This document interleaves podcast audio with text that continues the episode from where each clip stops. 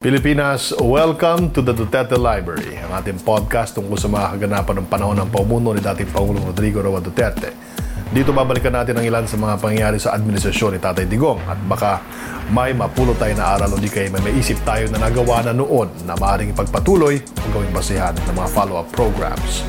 Ito po si Martin Andanat, dating miyembro ng gabinete ni President Mayor Digong. Welcome to the Duterte Library. Sa episode na ito, babalikan natin ang dalawang linggong January 21 to 27, 2017 kung kailan inutos ng Pangulo ang reorganization ng National Intelligence Committee. Hinikayat niya ang business community na suportahan ang chairmanship ng Pilipinas ng 2017 ASEAN Summit. Nakipagkita si Tatay Digong sa mga pamilya ng SAF 44, ang mga pulis na nasawi sa Mamasapano.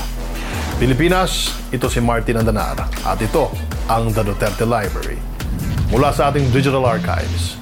Linggo, January 22, 2017, inutos ni Pangulong Rodrigo Roa Duterte ang reorganization ng National Intelligence Committee.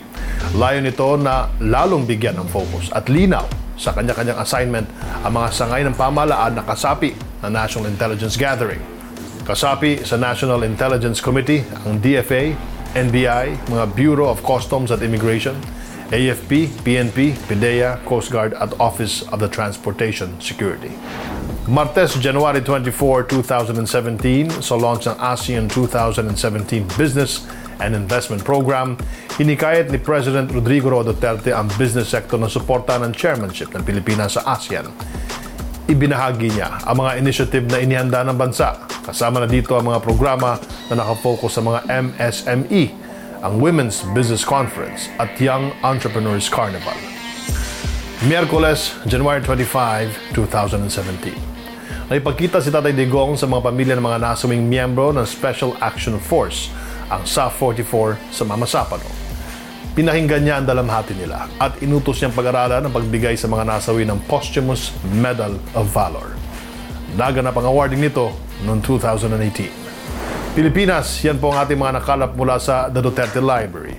Sa pagbalik tanaw natin sa panahon iyon, makikita natin na ramdam na ramdam ni Tatay Digong ang sakripisyo ng ating mga polis, sundalo at iba pang mga uniform personnel, pati ng kanilang mga pamilya.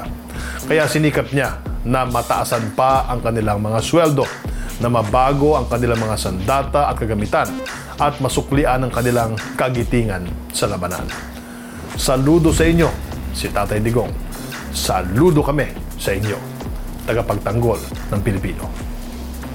At yan po ang isa na namang pagtatanghal ng The Duterte Library, ang ating podcast tungkol sa mga kaganapan ng panahon ng pamumuno ni dating Pangulong Rodrigo Roa Duterte.